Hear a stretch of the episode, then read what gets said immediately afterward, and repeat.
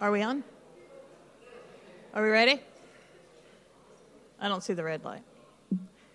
Good evening, Lake Church. I'm, just, I'm, looking for a red light, but I'm not seeing it. So we're going to talk anyway. We want to welcome you all tonight to the first service of 2024. Woo! We know that it's going to be a wonderful year because God is so good to each and every one of us. He's good to our church. So I just want to welcome each and every one of you here tonight. And let's just take a moment to welcome our online get, uh, uh, audience watching. Sorry. This is Wednesday night Bible study, verse by verse, book of Galatians. And I don't know if you all realize this is, I believe, week 11 can you believe that? I keep count because I'm usually over in the youth building, so I have to go back and watch.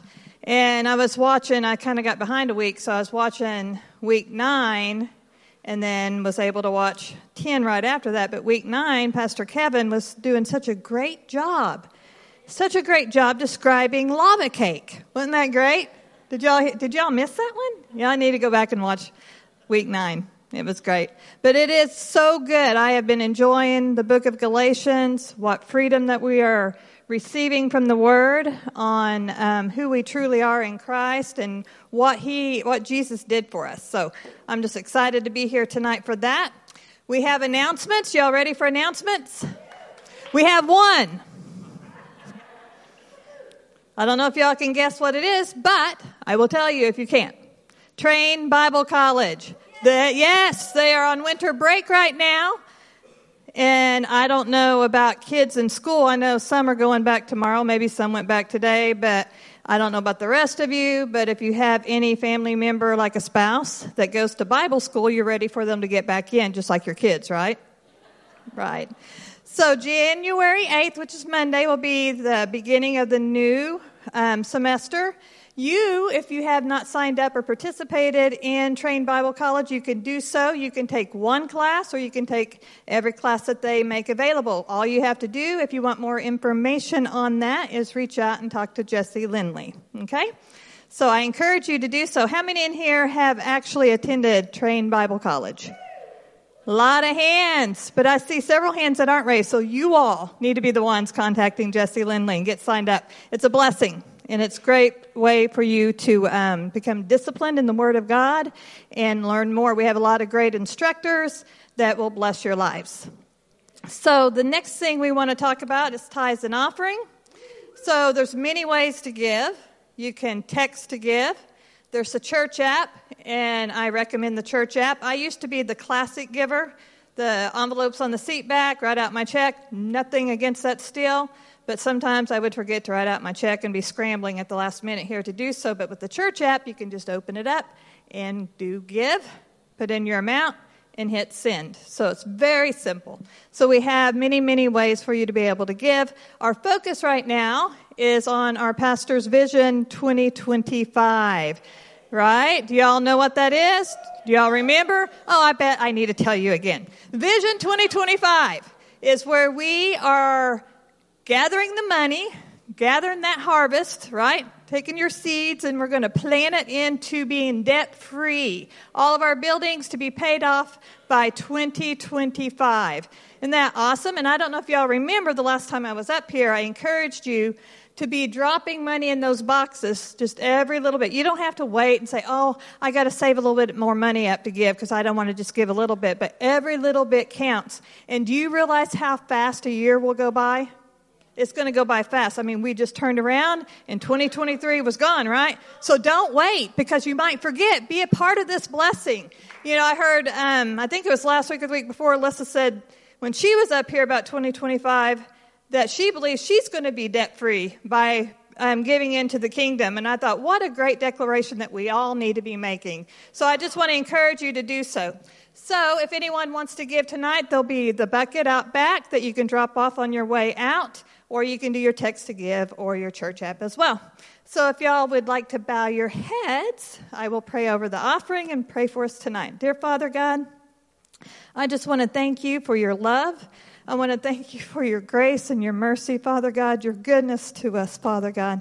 And I thank you for the opportunity to be here tonight. And Father God, just open up our ears and our eyes and our hearts so we can receive your word tonight. In the name of Jesus, amen. All right. Well, good evening, Lake Church. Amen. It's good to be in the house of the Lord. Before we get into the word, uh, we are going to be in Galatians chapter 5. So moving right along, Galatians chapter 5, starting in verse 1. But as you're turning, I have an announcement to make. The cross eyed book is in print, and we have it here tonight. So. This is the book that, uh, based on the message series that Pastor Greg and I did last year. And so we've got it in print for you tonight. I'm really excited about it. But we do have an, a, a limited amount of them. And this is a beta run, so this isn't the final revised edition. But that's coming. But you can get this tonight. On Amazon, it's $15, but you can get it tonight for 10 bucks. And they're in the coffee shop. So after, service, no, don't run out of here right now. I know you're excited for it. after service, they'll be in the coffee shop. You can go get your copy for only $10 tonight only. But on January 28th, we're going to do a book launch. We'll have all the revised final editions that day. And you might even be able to get it signed or something. Who knows? So, anyway, we're really excited about having that information out to people.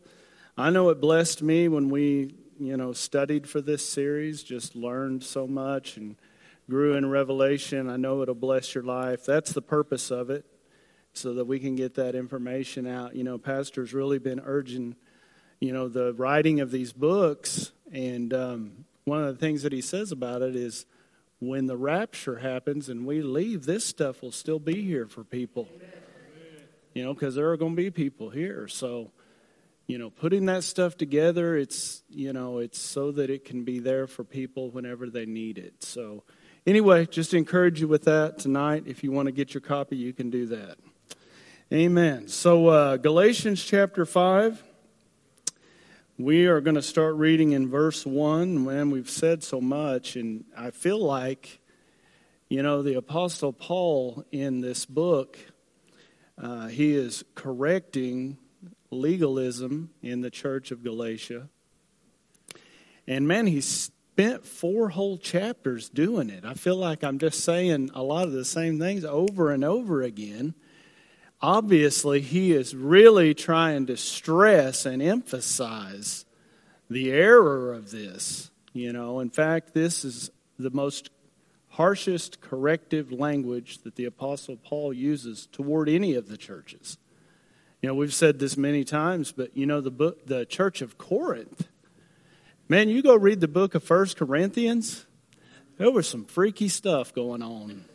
I mean, there was division, there was drunkenness at the Lord's table, there was immorality, sexual immorality in the church. I mean, there was some there was some stuff going on. And even in that book, he didn't correct them as harshly as he did the Galatians who were involved in legalism. Because the things that was going on with the Corinthians was they were immature, and so they were in the flesh or walking by the flesh. Um, but the Galatians had departed from Christ, which is much worse. They had actually turned from Christ to something that wasn't even the gospel anymore. And so in the uh, book of First Corinthians, he was just making adjustments to their lifestyle. But in the book of Galatians, he's basically yelling at them, You're going the wrong direction. Turn around. repent. I mean, truly repent and turn around because they have they had really gone into a state of unbelief in regard to the efficacy of Jesus Christ and his finished work to save us Jesus and Jesus alone. You know, it's not a mixture.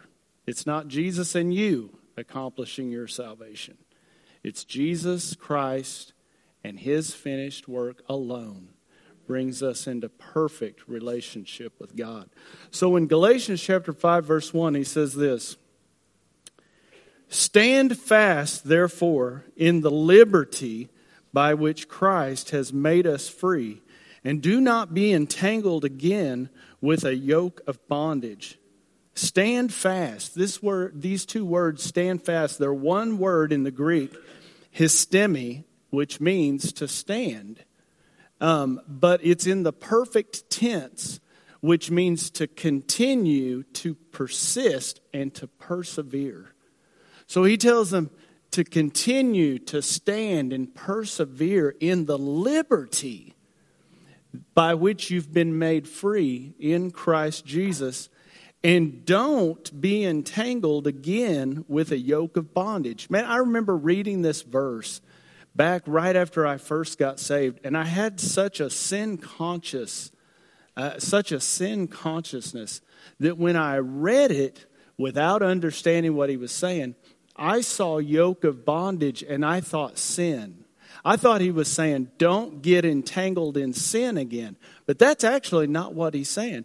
The yoke of bondage that he's referring to here is you going back to trying to justify yourself by your own performance rather than trusting in the performance of Jesus to justify you and make you righteous.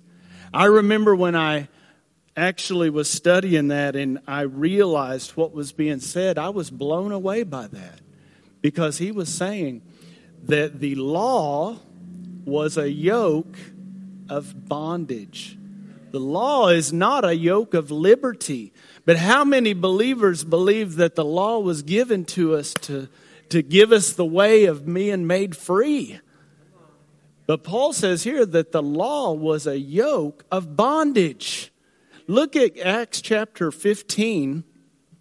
We looked at this verse uh, previously, but I want to remind you of this.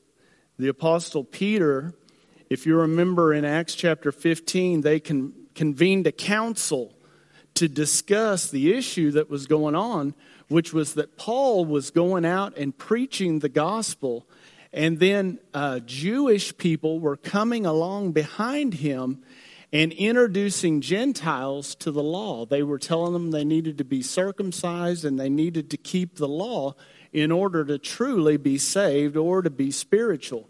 And this caused such a dispute among Paul and these people that they went to Jerusalem and took it to the heads of the church. They took it to Peter and James and John. And they said, What do you guys have to say about it? So as they're discussing this, Peter stands up and he reminds them of the first time God sent him to preach to the Gentiles.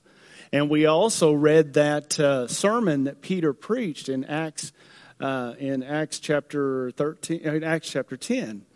And uh, Peter was preaching, and when he said, Let it be known to you that in this man is preached the forgiveness of sins. And when he said the forgiveness of sins, because the people who were listening to him believed, the Holy Spirit interrupted his sermon. and they began to speak with tongues, and they were saved without an altar call. In fact, Peter said what happened was that God, who knows people's hearts, confirmed their salvation by giving them the Holy Spirit. And I tell you, there's a lot of arguments about salvation, whether a person's saved, whether a person's not saved. There's a lot of, I mean, I've seen debates on it and stuff. And men always want to see whether a person really is genuinely converted or not because and the way they want to see it is by your performance. But do you know you can have a person who's unsaved that looks saved. You can have a person that looks saved see what i'm saying? You can have a person who's not saved that looks saved. You can have a person that is saved that doesn't look saved. In fact paul said in 1 corinthians chapter 3 talking to carnal believers he said you live like mere men so you can't tell on the outward appearance until you have some time for fruit to be produced in the life of a person. But God doesn't need to see works to know what's in a man's heart. In fact, that's what Peter said he said um, that God, who knows the heart, this isn't in the scripture I'm going to read, uh, confirmed it by giving them the Holy Spirit. So he was telling this. And then he says this in Acts chapter 15, verse 10. He says, Now therefore, why do you test God? Man, that's some powerful language right there. Why do you test God by putting a yoke on the neck of the disciples, which neither our fathers nor we were able to bear? What is the yoke that he's talking about? It's the yoke of the law. There's nothing wrong with the law, it's righteous and holy and perfect and good. The problem is that we're not. And we've talked about the fact that the only way to be right according to the law is you have to be perfect. You can't just have the law, you can't even just know the law, but you have to do the law, all of it, all of the time. And in fact, that means from the moment you're born to the day you die, you have to have kept every jot and every tittle in order to be made right according to the law. What the law was supposed to show us is that we could never produce the righteousness of God by our own self effort and by our own performance. So that we would, when Christ came and he offered himself as a sacrifice, as a substitute, for sin, to pay the full debt of sin for all men for all time, that we would see the value in his sacrifice and we would put all of our trust, all of our hope, all of our faith in what He did and not what we have done or what we do. And God sees that faith and He counts it as the righteousness of God. By faith, we receive as a gift the very righteousness of God. Perfect righteousness is given to us as a gift by believing because we could never be perfectly righteous by performing. And so he says when you try to put people under the law again, you are testing God because God has ended that dispensation. In fact, the whole book of Hebrews is about trying to drag these people out from under the old covenant and into the new. In unbelief, they were wanting to cling to the old test or the old covenant. And God was finished with that. Jesus fulfilled it. In fact, when Jesus hung on the cross and said, it is finished, he wasn't talking about the work of redemption for it wasn't complete. He was talking about the dispensation of the old covenant was over with. Redemption wasn't complete until Jesus sat down at the right hand of God. He was talking about that the old covenant dispensation was complete because his sacrifice fulfilled it. And God was calling people out of that old way of relating to God and into the new way of relating to God by faith in the person and the perfect work of Jesus Christ. Mm. And I'm telling you, God was serious about it. In fact, you know, in 70 AD, because Jerusalem would not let go of legalism, God allowed the Romans to come in and besiege Jerusalem and destroy the temple. He's like, You're either going to stop this or it's going to be stopped for you. And that's exactly what happened. They were going through the motions in an old system that the book of Hebrews said was already obsolete and ready to vanish away. But men love to hang on to their performance because they can get their pride propped up by their religious devotion and looking down on other people by comparing themselves with other people. And as long as I'm better than somebody else, then I feel good about myself. But the problem is, is we're never called to compare ourselves to our neighbor. We're never called to compare ourselves to our brother or our sister. We're never called to compare ourselves to some other person. We are called to compare ourselves to Jesus Christ. And if we compare ourselves to Him, we realize that we all fall short of the glory of God. For all have sinned and fall short of the glory of God. So Paul or Peter was saying that this is a yoke that was not able to be borne by them nor their fathers. And then he says, But we believe that through the grace of the Lord Jesus Christ, we shall be saved in the same manner as they. See, the Jews thought that the Gentiles needed to be saved in the same way, way they thought they were being saved. They thought they were being saved because, first of all, they were born a Jew, and second of all, they had the law. They kept they had the law. But Peter said what he realized is that the Jews had to be saved the same way as the Gentiles by grace through faith. He realized and he upheld the law by actually not trusting in his own righteousness anymore and putting his faith and his trust in Jesus Christ to make him righteous. In fact, he turned his back on everything. He says that in Philippians chapter 3 everything that I once trusted in, all of my background, my pedigree, all of my props, all of the things that I had accomplished, he said, I counted them as dung to receive Christ. Turned his back on everything.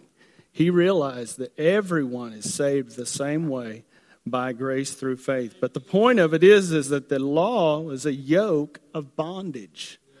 Look at this in Matthew chapter 11, verse 28. Jesus is talking, talking to the Jews who had been under this bondage of trying to make themselves righteous by their own performance. And he says this in Matthew 11, 28 Come to me, all you who labor and are heavy laden, and I'll give you rest. Why were they laboring and heavy laden? Because they were trying to be their own Savior. They were laden, heavy laden, under the burden of the law and trying to use it to justify themselves before God, which was never the purpose of the law to begin with. Jesus says this Take my yoke you, have you ever wondered why he said that? Because Jewish rabbis referred to the law as a yoke, but they spoke of it in a positive sense. They, because to them, it, it promoted and elevated them. Oh, man. And uh, so they saw it as this uh, positive thing to take on the yoke of the law. But Jesus said, Take my yoke upon you. Listen to this language. Take my yoke upon you and learn from me, which in the King James it says learn of me, which I think is actually correct. It's not just learn from Jesus, but it's learn of him. Learn who he is and what he came to do and what he accomplished on our behalf. Take my yoke upon you and learn of me, for I am gentle and lowly in heart and you will find rest for your souls. Listen, the law was not that. The law was rigid. The law demanded perfection. The law demanded righteousness, but did nothing to provide righteousness or did nothing to assist you in producing righteousness in your life. The law demanded it, but it did nothing to assist us or to assist people in accomplishing that. Jesus says, For my yoke is easy. I tell you what, try keeping the law. You'll find out it ain't easy. it's they rabbis counted up to 615 separate laws. Can you imagine even knowing what they all are, much less keeping them? You know, uh, most people, even people who will say, Well, I believe you need to keep the Ten Commandments in order to be saved, you can ask them, Can you even quote the Ten Commandments? And most of them will fall short of even being able to tell you what the 10 are. Well, listen, if you are really that serious about believing you must keep them in order to be saved, then I would think you better get to at least being able to understand what they are. I mean, if you seriously believe that, then you better get to it. But God gave them the 10, and they broke the 10 before Moses even got down the mountain.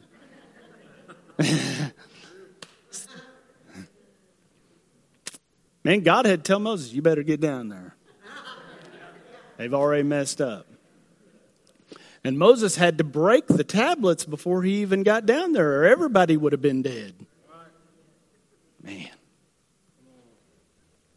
See, the law was not a yoke of liberty, it was a yoke of bondage.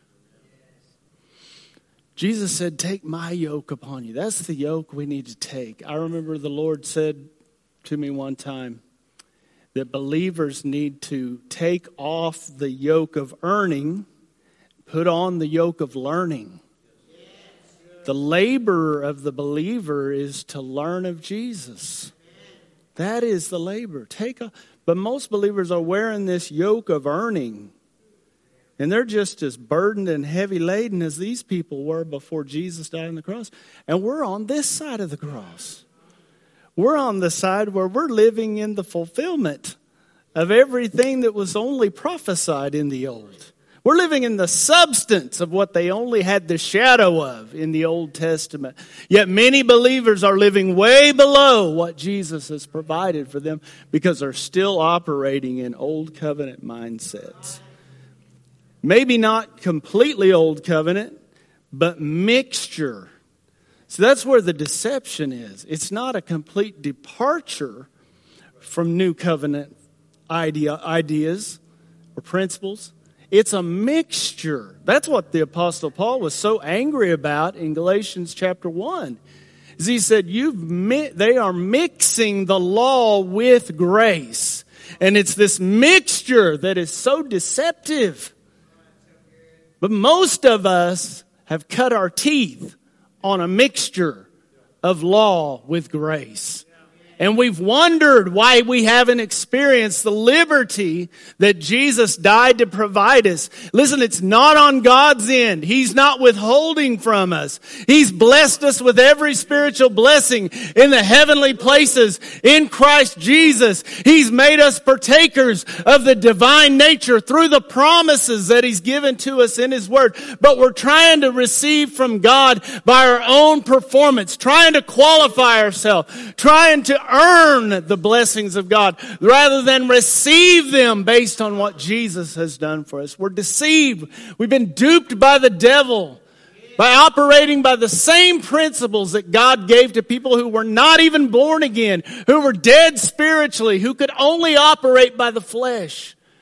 But when Jesus rose again and the Holy Spirit was sent, we now have God living in us.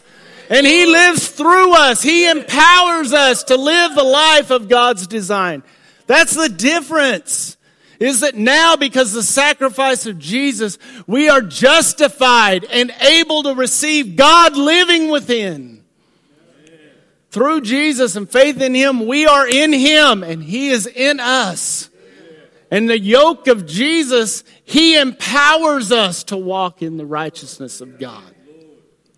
To where before the, the law demanded it, but did nothing, did lifted not a finger to help.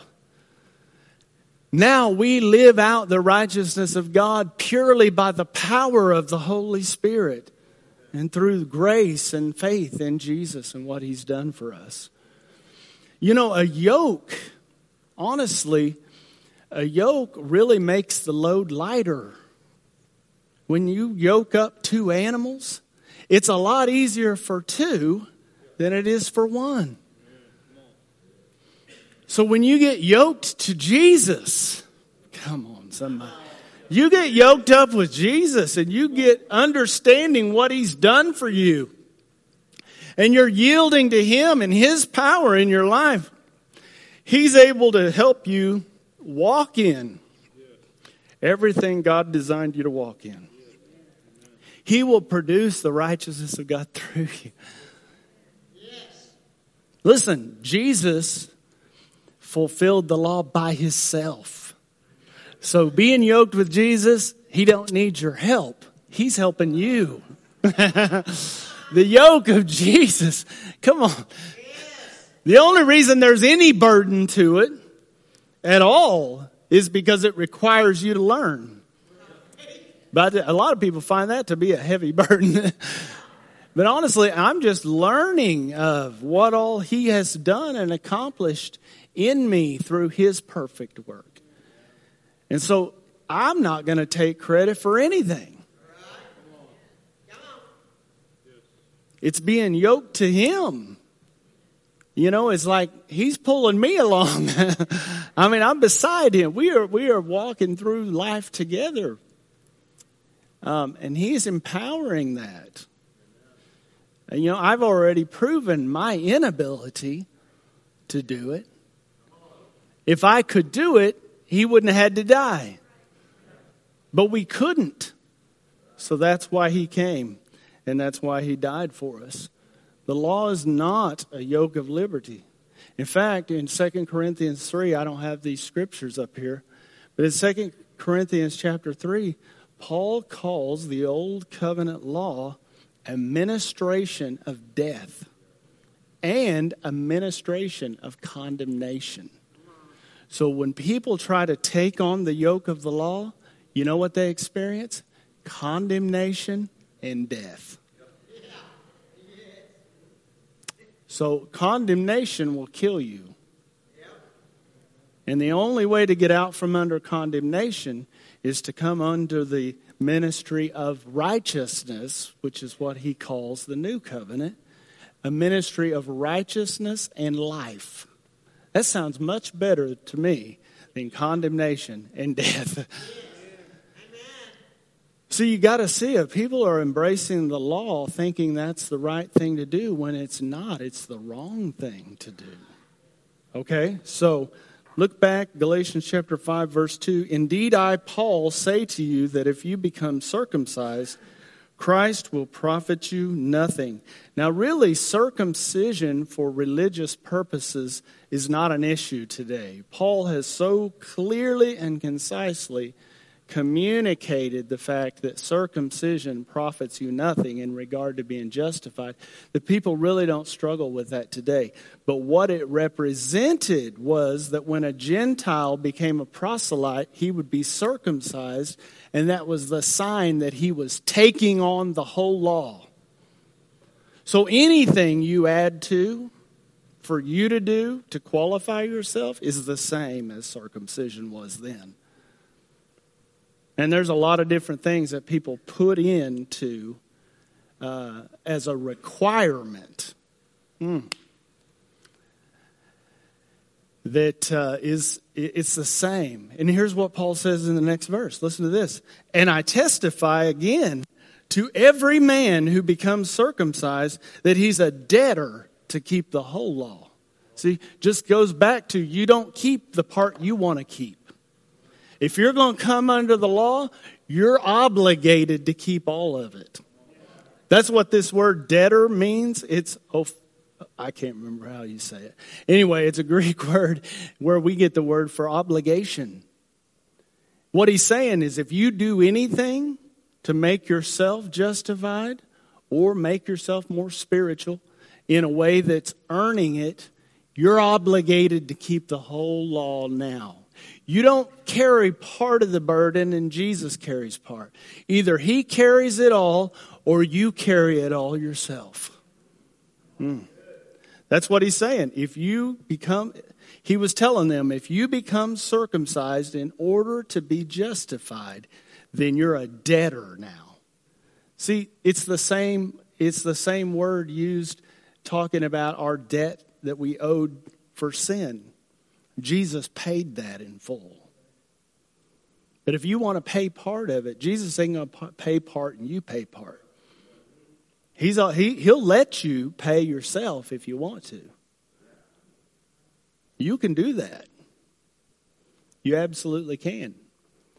But you're not going to pay part and him pay part.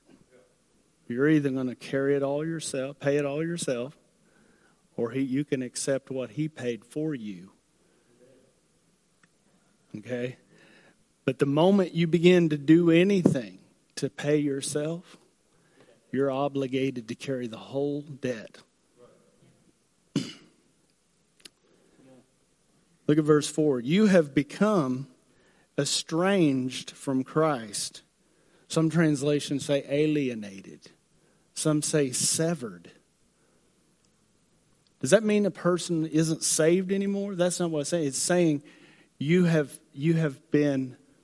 Uh, in fact, the word estranged means to make of no effect. What he's saying is everything Christ did for you, you've just nullified its effectiveness in your life because you've turned from trusting in what he did and now you're trusting in what you're doing to justify you, to qualify you, to, uh, to cause you to, to earn or be uh, qualified to receive something from God. How many people, though, have that in their thinking? You know, when we're needing a miracle or something, we're needing some kind of healing, we start bartering with God. Where does that come from?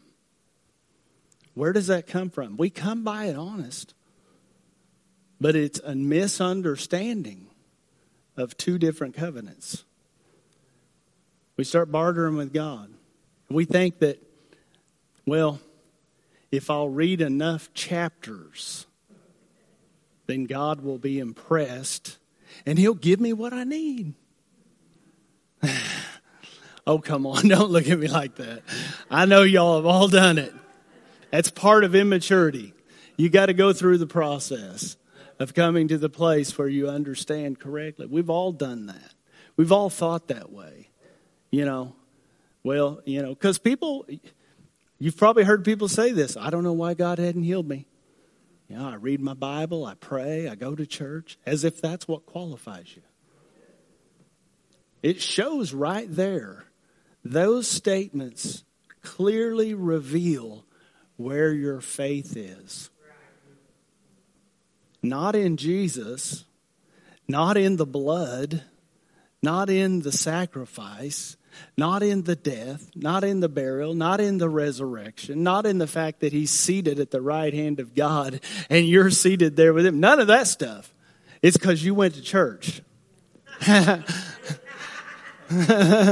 because you read your Bible. All of those things are important. In fact, coming to church exposes you to teaching that causes you to think about things and for you to pursue the understanding of what's being taught. The Bible, the Word of God, is our lens for truth where we can see the world the way God intended us to see it praying, it's our communication with God, it's the way that we breathe spiritually. All of those things are important, but they don't impress God in order to for you to earn something from him to where he goes, okay, you've read enough chapters this week. I'll go ahead and grant you your wish. We're treating God like a genie in a bottle that we rub and but I mean, the people have those mindsets. Where does that come from? It comes from relating to God on legal basis.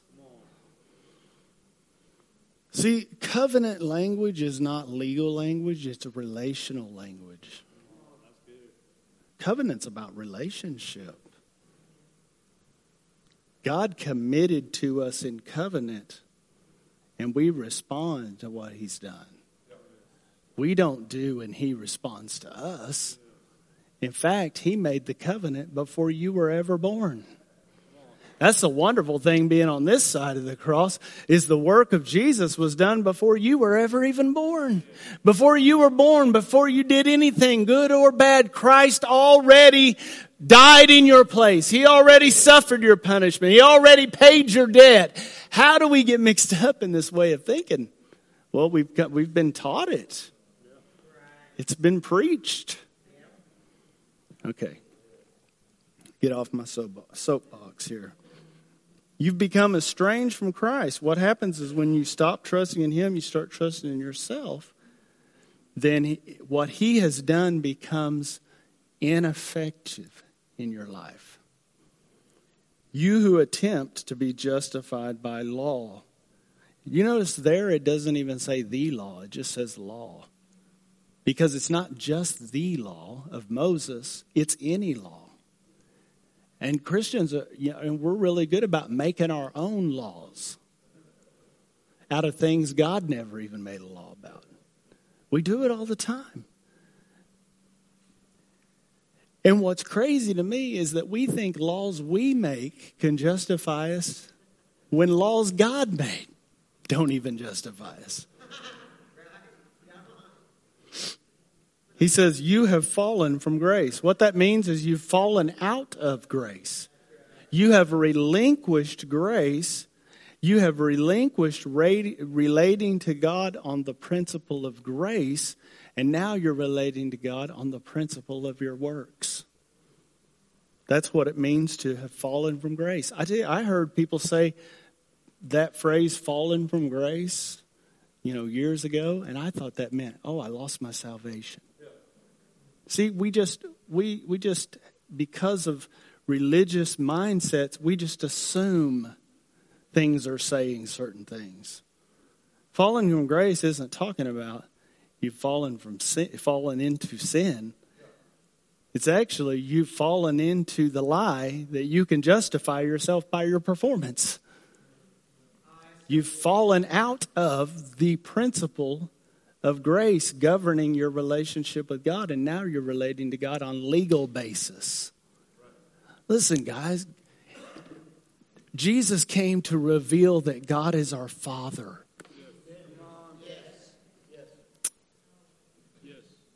That's a relational term, not a legal term. We've got this legalistic mindset that keeps us from a, at a distance to where we don't relate to God properly. He's our Father.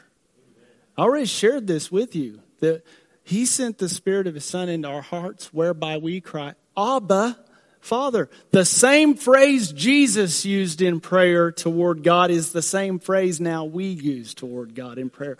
Why? Because He's as much your Father as He is Jesus' Father.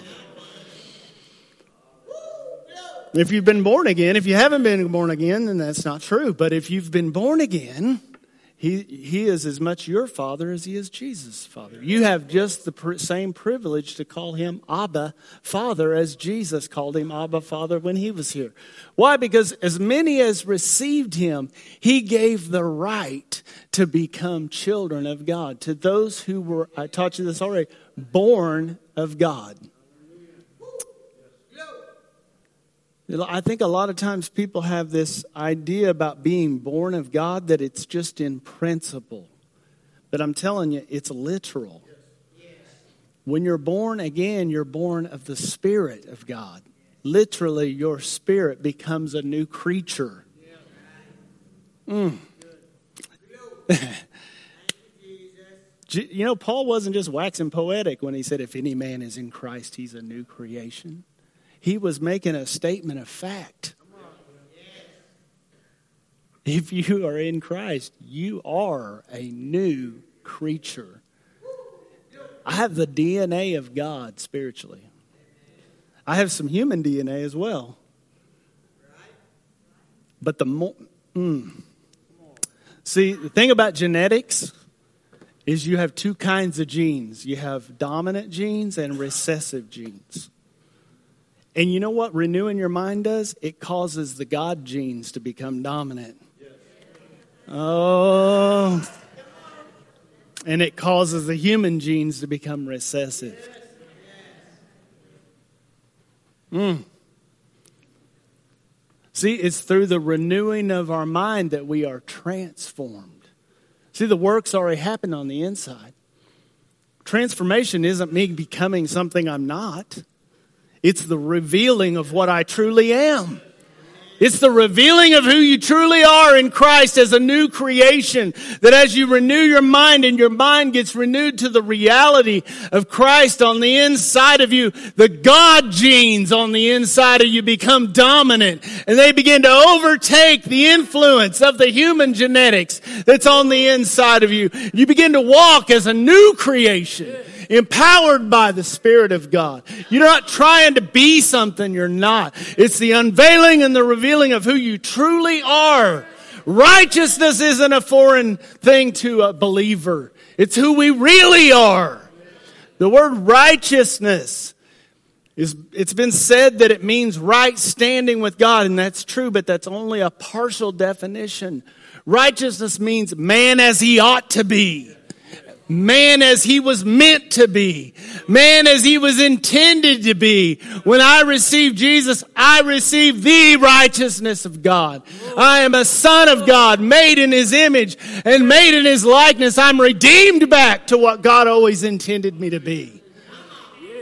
It's not me trying to be something. It's not me trying to white knuckle and just act right. It's the unveiling and the revealing of who I truly am. It's the flesh getting out of the way and the Spirit coming to the forefront. That's why the Bible calls it fruit. You ever see a tree do this? Trying to produce. you ever walk by a tree and harvest something that's grunting, trying to. It don't, they don't do that. Why? It's just producing the fruit. It's doing what it was created to do.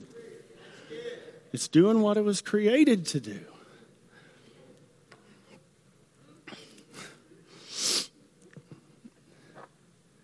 Verse 5 For we through the Spirit eagerly wait for the hope of righteousness by faith, not by works, by faith.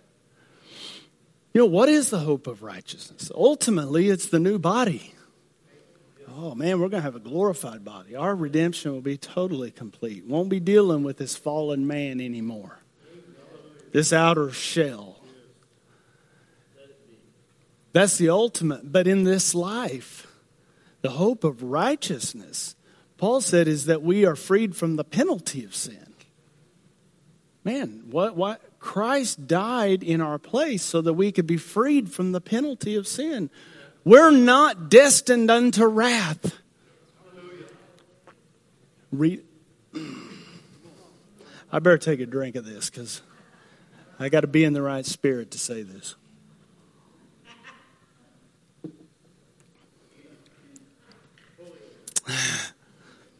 Religious teachers, they want to dang, they think if they dangle you over hell, you'll act right.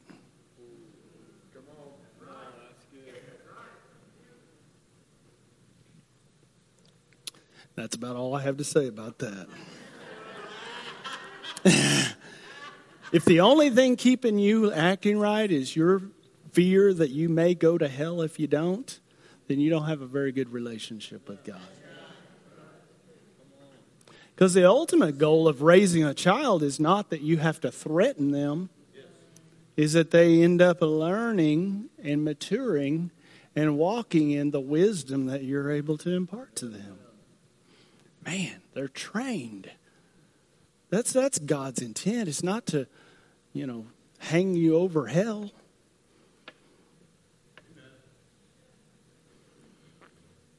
But it's the hope of righteousness, we're freed from the penalty of sin.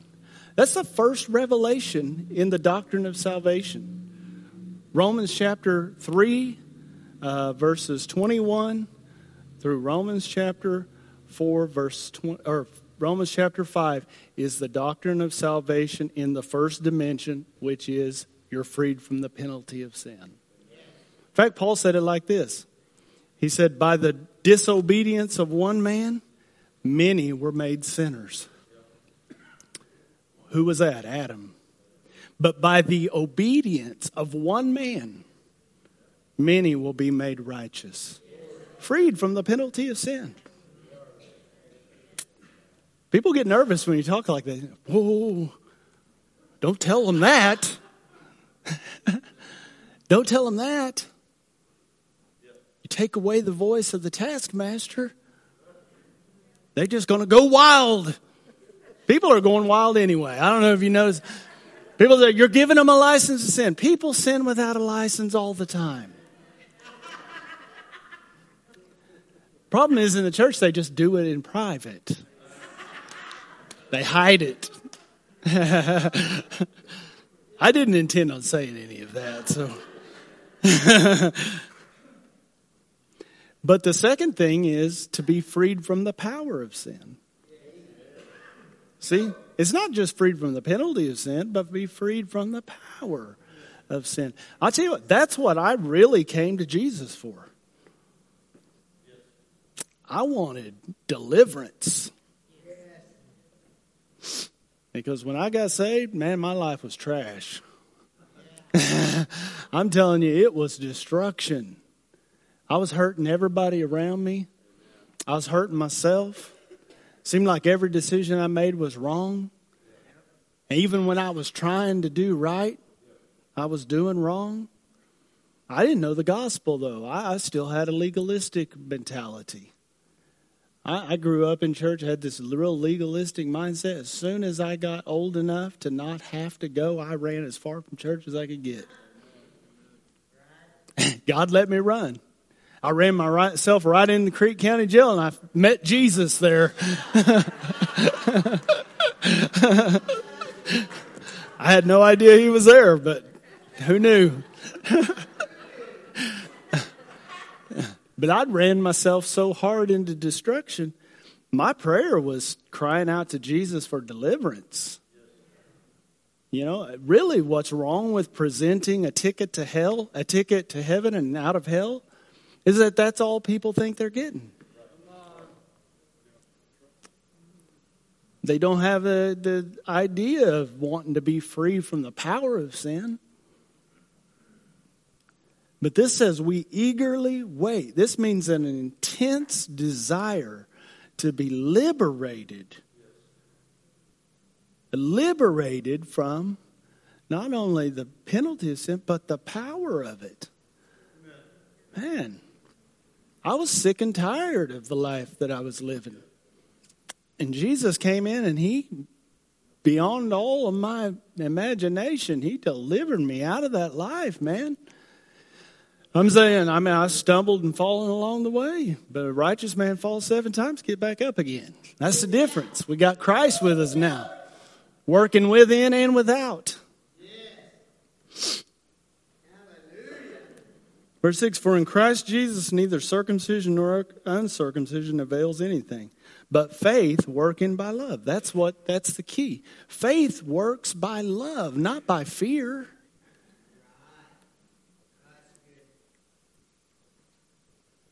faith, uh, uh, faith and fear are not opposites. A lot of people think they are, but it's actually fear and love are opposites because it's love that casts out fear. Problem is, people try to deal with fear with faith.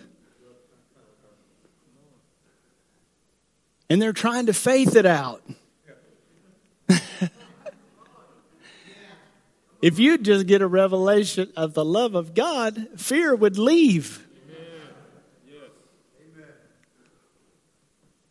Why? Because love will cast out fear. And when it's talking about love, it's the word agape, it's the love of God. In fact, he goes down in First John, which I read, I think it was last week. It says, perfect love casts out fear. Well, you know, people also try to get fear out of their life by their love for God. That ain't going to work either. Because your love for God isn't perfect love. Your love for God is a level of love, but you're growing in that according to your revelation of His love for you. Mm. We love God to the degree that we understand His love for us. It's.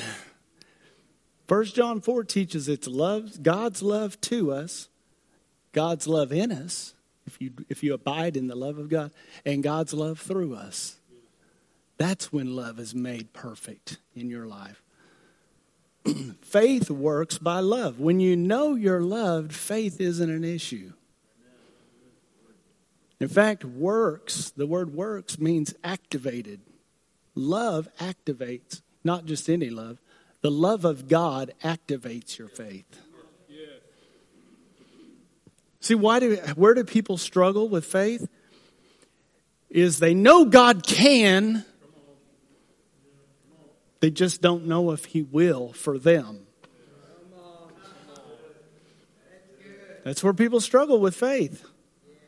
They know God can. If you're a Christian, and even people, well, I'm going to leave that alone. But among charismatic circles, we know we believe God can do anything.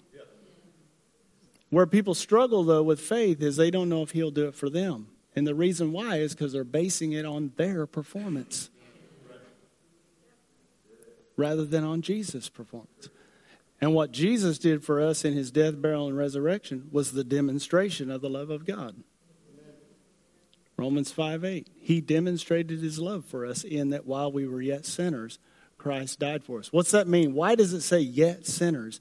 Because what it's saying is that when we had been proven without a doubt to be a sinner and unable to do anything about it, Christ died in our place.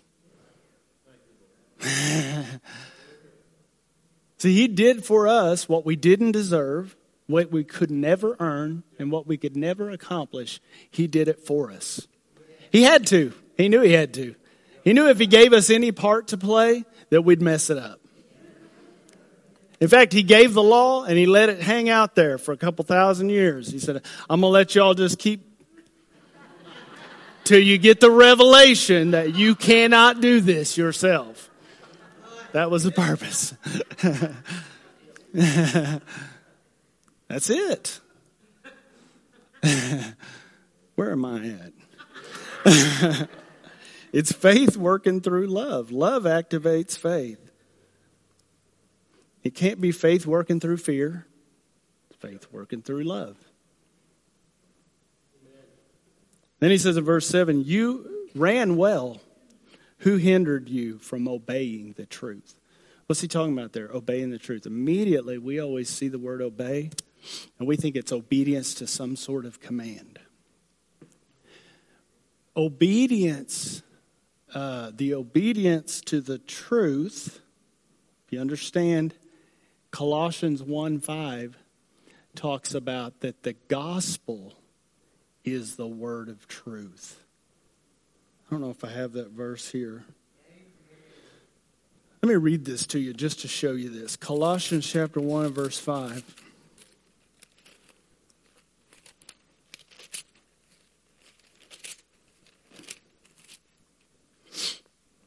It says, Because of the hope which is laid up for you in heaven of which you heard before in the word of the truth of the gospel. This is the New King James. Uh, if you look at, I think it might be the ESV, it says, in the word of truth, comma, the gospel, which is saying that the word of truth is the gospel. And obedience to the truth or to the gospel is to believe it. You know what Israel's disobedience was? They rejected it. Oh, man. I'm trying to get further, but you know, on the day of Pentecost when Peter preached, you know what he said to them? He said, Let it be known to you that this in this man, uh, that God has made the whom you crucified God has made both Lord and Christ. And the Bible says they were cut to the heart. You know what they realized? We crucified the Messiah. Oh, man. They, their revelation was that they had rejected the Messiah and had him crucified. And you know what they said? What shall we do, brethren? And Peter said, Repent. Now, I don't know about you, I'm just sharing my thoughts. When I, as I grew up, my thought, anytime I saw the rep- word repent, it was dealing with me repenting of some action of sin that I had done. That was just my immediate thought. But Peter, what was he telling them to repent of? Their unbelief. What was Israel's sin? Unbelief in the gospel. They rejected it. Peter was saying, Repent and be baptized in the name of Jesus. The word baptized means identified.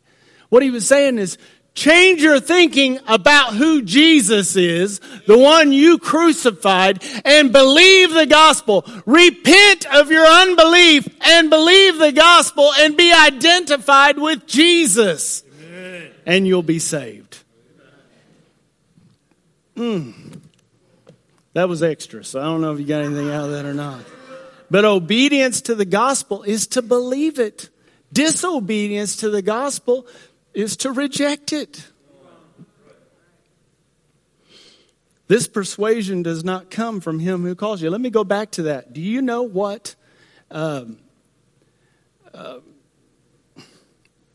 this persuasion that he's talking about was the persuasion that people had come in and told got them off of trusting in Jesus alone and into trusting in their religious duties and obligations. That's the persuasion that he's talking about. Does not come from him who calls you. Verse 9 a little leaven leavens the whole lump. Now, I want to expound on this for just a few minutes and then we'll close. Leaven, if you know anything about leaven, that when you put leaven in dough, it permeates the entire dough and transforms it. In fact, I think it's a great illustration because what it does is it puffs it up. And when you put leaven in dough, it don't take very much. Just a little will permeate the entire dough. What's he saying here? If you let a little bit, and the leaven that he's talking about is the leaven of legalism. And he's saying, you let a little bit in, it'll permeate your entire belief system. It will affect your whole way of relating to God if you let a little in. Which is why I'm going to have to refer back. When we talked about the allegory of Hagar and Ishmael, Sarah and Isaac last week, that's why the Bible prescribes to expel Hagar and Ishmael. They had to be removed from the house. Look at this. It's right there. I'm going to read it. Galatians 4, verse 30. Nevertheless, what does the scripture say? Cast out the bondwoman and her son. What is this? Legalism and Ishmael is self effort. You have to get rid of them. Cast out the bondwoman and her son, for the son of the bondwoman will not inherit or shall not be heir with the son of the free woman. As long as Ishmael's still living in the house, you're not going to be able to partake of your inheritance. Why? Because Ishmael is constantly going to be scoffing and mocking at your belief that you can actually walk in and receive the life and the benefits and the blessings of the kingdom of heaven, even here on the earth. We, we talked about the story a little bit last week, but go to Genesis chapter 21, and what you find out is on the day of Isaac's weaning, Abraham threw a party. And what happened? Sarah caught Ishmael scoffing at Isaac. And she said, she went to Abraham, she said, Get that kid and his mom out of here. Or he's not going to dwell in this place and be heir with my son. And that is, Paul is using that, showing that as long as you keep legalism in the house, even if you put him over in the corner, if Ishmael's still here, and here's the problem this is what I was saying last week. Why do we keep it around? Because we're afraid. What's going to keep me living right?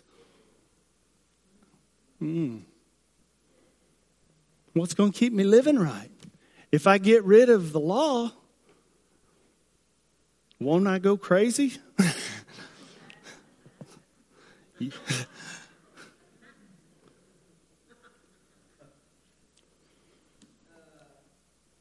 I know I don't have time. But I will say this it's not law that brings liberty, it's love. Yes. Amen. Yes. It's not law that brings liberty. In fact, liberty trumps law, but love trumps liberty. I don't know if you got that or not. Law doesn't bring liberty. Liberty trumps law, but love trumps liberty. The purpose of liberty is love. Because God isn't just wanting to do something in you. His intent in the dispensation that we live in is a corporate manifestation of Christ. And the problem is that in the church is that we've been so law minded that we've been caught up in comparison and competition instead of serving one another in love. Oh man. See, that's what law does is it puts you in competition with other people. We think we're running a race against other people. The only race you're running is against yourself. And Jesus already at the finish line. He's already walked through your life and he's standing at the end of it. it's not law, it's love, guys. We have got to get, and as long as you have a legalistic mentality, you're not truly serving God out of love. Man, I remember years ago when the Lord showed me this that if I was thinking that I had to qualify myself or I was trying to, it's actually self centered. My concern wasn't God, it was me. I thought I was dangling over hell still. I was trying to, man, I, I'm trying to climb the rope. See what I'm saying? That's self centered. Only when you know you're liberated can you actually truly serve out of love. Only when you know you're not obligated can you actually serve out of love. You have to be free first before you can actually serve out of a pure heart and a sincere faith. You have to know you're free. And the example of it is in the Old Testament. The story about a, sla- about a bond slave. What God told, said is you couldn't keep a slave over seven years. At the end of seven years, they had to be released. Man, this is a picture of Christ. What he did for us. Seven is the number of completion. It's talking about we were slaves to sin. We were slaves to the law. We were slaves to the flesh. And Jesus set us free. But the, but the slave had an option at the end of seven years. He could walk out and go live his life. Or, if he loved his master, he could choose to stay. he could choose to stay and he could serve not because he was obligated to, but out of love because he wanted to. Mm. We got to get, man, we have got to get to that place. Because as long as you're serving out of law, it's a burden. But when it's out of love, it's a blessing. Mm. And you can't ever serve out of love till you know you're free. I know I'm free. I I could do what I want. But you know what? I want. Yes. That's what the that's what the born again experience is. When you get the revelation of the gospel, he changes your want to. it changes from a have to to a want to. And I you, it goes from obligation. When you really see what Christ has done, the magnitude of it, your mindset changes from obligation to fascination. You can't get enough. Hmm. I remember in the early days, right after Rhonda and she just rededicated, I, I just had a total radical conversion. And we had services when we started our church. We were in a barn. We had air conditioning units and a wood stove in the winter. People came, we put blankets on. And we would sit out there and talk about the Lord after church till midnight. People might have to say, everybody's got to leave. we weren't there because we were obligated. We're fascinated. Mm. Man, you can get a whole lot more. Man, I just, Lord, thank you so much. Oh, you've given us everything. Father God, I just pray and just give thanks to you for the goodness, for your goodness revealed through the gospel, Father. Thank you that we're not in this legal relationship with you where we're trying to, you know, to convince you or persuade you about us. That your gospel is given to persuade us about you and to bring us to the place where we can be free to live the life that you created for us to live. A life that's free from sickness and disease. A life that's free from condemnation and shame and guilt. A life that's free from addictions and disorders and destruction and all kinds of death but a life that's free to live in the blessing and the benefits of God. Oh, we won't forget your benefits, Father. You who forgives all of our iniquities, who heals all of our diseases, who redeemed our life from the pit, who crowned us with loving kindness and tender mercy, who satisfies our mouth with your word with good things so that our youth is renewed like the eagles. Hallelujah so we can run and not grow weary, walk and not faint. Oh, hallelujah. We thank you, Father God. And I just speak life and wholeness over this congregation that everybody under the sound of my voice, that's heart is open to receive, Father God. I just speak life the very divine life of God manifesting in their physical body right now in the name of Jesus. Respiratory issues, I feel like right now.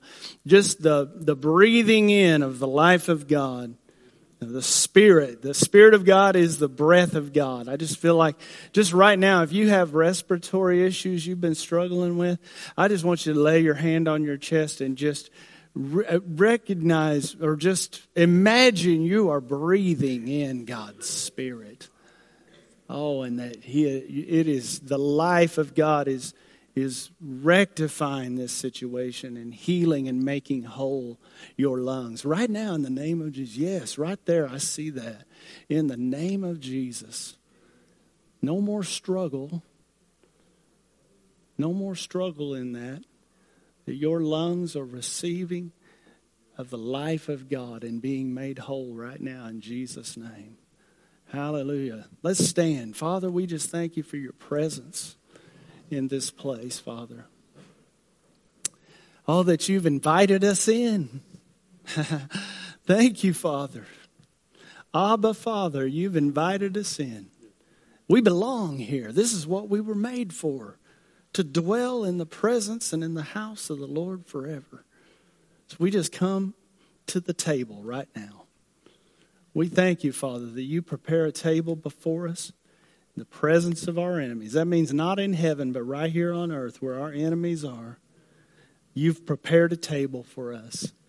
And when you come to the table, you come to partake. So, whatever it is that you have need of, just see it. It's on the table right there in front of you. God's provided it. Every blessing, every blessing is yours. And the enemy can only sit to the side and watch as you take a big heap and helping of whatever it is that you need in the name of Jesus. Hallelujah.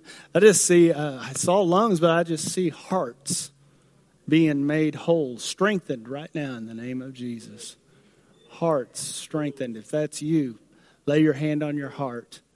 Thank God that He's provided a healthy heart, a brand new heart, a heart that functions in perfection the way God intended for it to function. right now in the name of Jesus. A perfect heart. Not only perfect physically, but perfect spiritually toward God. Hmm. Yeah, I see that. He's not just talking about physical hearts, he's talking about spiritual hearts. A heart that's been divided by sin consciousness and son consciousness, now being made whole in the revelation of the truth of the gospel. A spiritual heart, a heart that's free, and a heart that's toward God. Right now, in the name of Jesus. Hallelujah. We thank you for it, Father. We thank you for it, Father God. Thank you, Jesus. Hallelujah. Thank you, Father. I know it's just kind of, there's just a peace in this place, I feel like.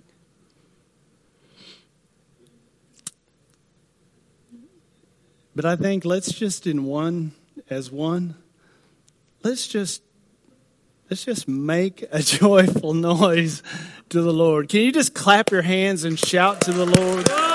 Thank you, Father.